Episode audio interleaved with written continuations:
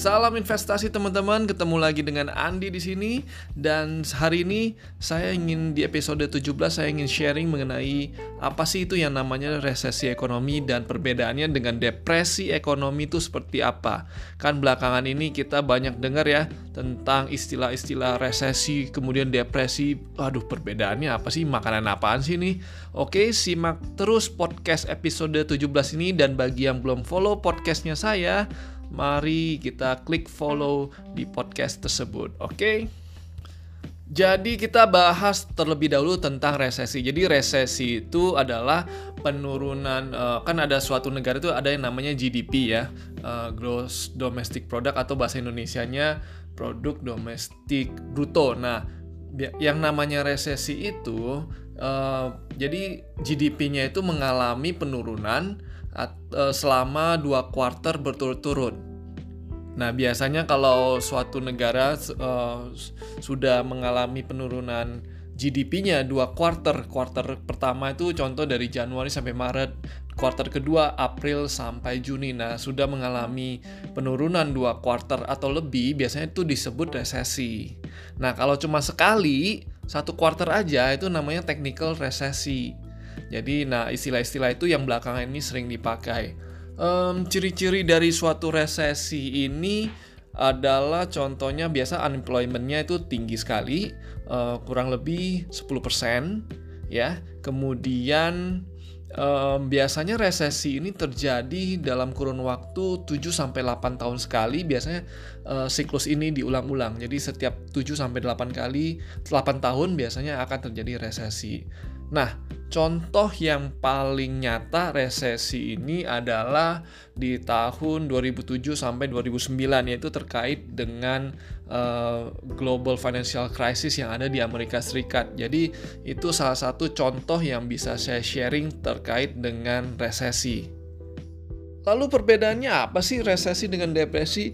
Nah, um, depresi ini kondisi di mana resesi ini yang berkelanjutan jadi ibaratnya resesi ini kalau terjadi terus-menerus biasanya itu akan mengakibatkan satu kondisi yang lebih parah. Kondisi di kondisi ini dinamakan dengan depresi. Nah, kalau tadi saya sempat mention kan teman-teman kalau kalau di uh, unemployment ataupun tingkat pengangguran sewaktu resesi itu kurang lebih sekitar 10 pers, uh, 10 persennya aja. Tetapi kalau depresi ini biasanya lebih dari 20% bahkan menyentuh angka 25%. Nah, jadi kalau resesi itu kan biasa ada um, perusahaan beberapa perusahaan bangkrut ya. Kalau 2008 kan banyak perbankan ataupun um, manajer uh, aset apa perbankan atau manajer investasi yang bangkrut. Tapi kalau depresi ini lebih parah lagi, sudah masuk ke sektor real dan hampir 40 sampai 50 persen uh, perusahaan-perusahaan yang ada di suatu negara biasanya mengalami kebangkrutan yaitu ujung-ujungnya menimbulkan tingkat unemployment uh, rate-nya naik menjadi 25% ataupun tingkat penganggurannya naik menjadi 25%. Nah, contoh yang paling uh, gam yang pernah terjadi adalah di contohnya di tahun 1930 yaitu ada di namanya the Great Depression in US. Jadi salah satu contoh yang bisa saya ambil. Oke teman-teman itu aja yang bisa saya sharingkan terkait dengan perbedaan resesi dan depresi. Oke jadi kesimpulannya adalah, adalah resesi ini biasanya tahap awal uh, sebelum terjadinya depresi ya. Kalau depresi itu biasanya jarang jarang banget terjadi. Jarang sekali terjadi. Bisa jadi 100 hmm, tahun sekali ataupun 70 tahun sekali.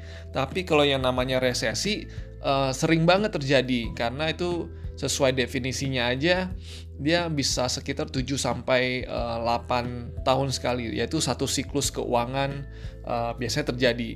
Jadi itulah yang membedakan antara resesi dan depresi ke, ek ekonomi ya khususnya ya.